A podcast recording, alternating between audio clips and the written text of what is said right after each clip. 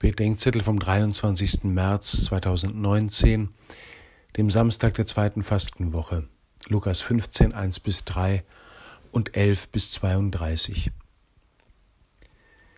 Gestern Abend verabschiede ich mich.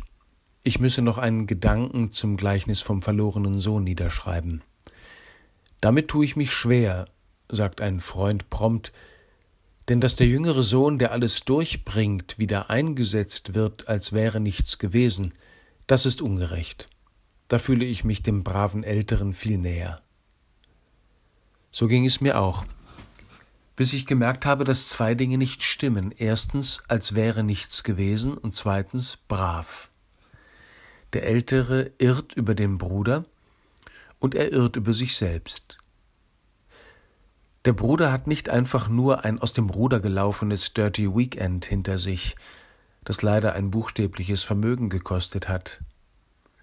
Er war tot und lebt wieder, sagt der Vater über den Jüngeren. Er hat sich vernichtet, verkauft, hat seine Sohnschaft umgebracht, so dass er sich jetzt nur noch als Knecht zurückzukommen traut. Er ging den Weg, den Jesus ihm nachgeht, damit er in der Auferstehung nach Hause findet. Der Ältere muss sich an sein wahres Erbe erinnern lassen. Alles, was mein ist, ist dein, sagt der Vater zu ihm, ähnlich wie Jesus über sich und Gott Vater in Johannes 17.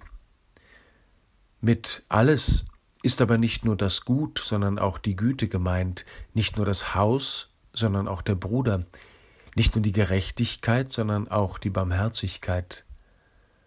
Am Ende bleibt der Ältere draußen ob er hineingeht und wirklich wieder Erbe des Vaters wird?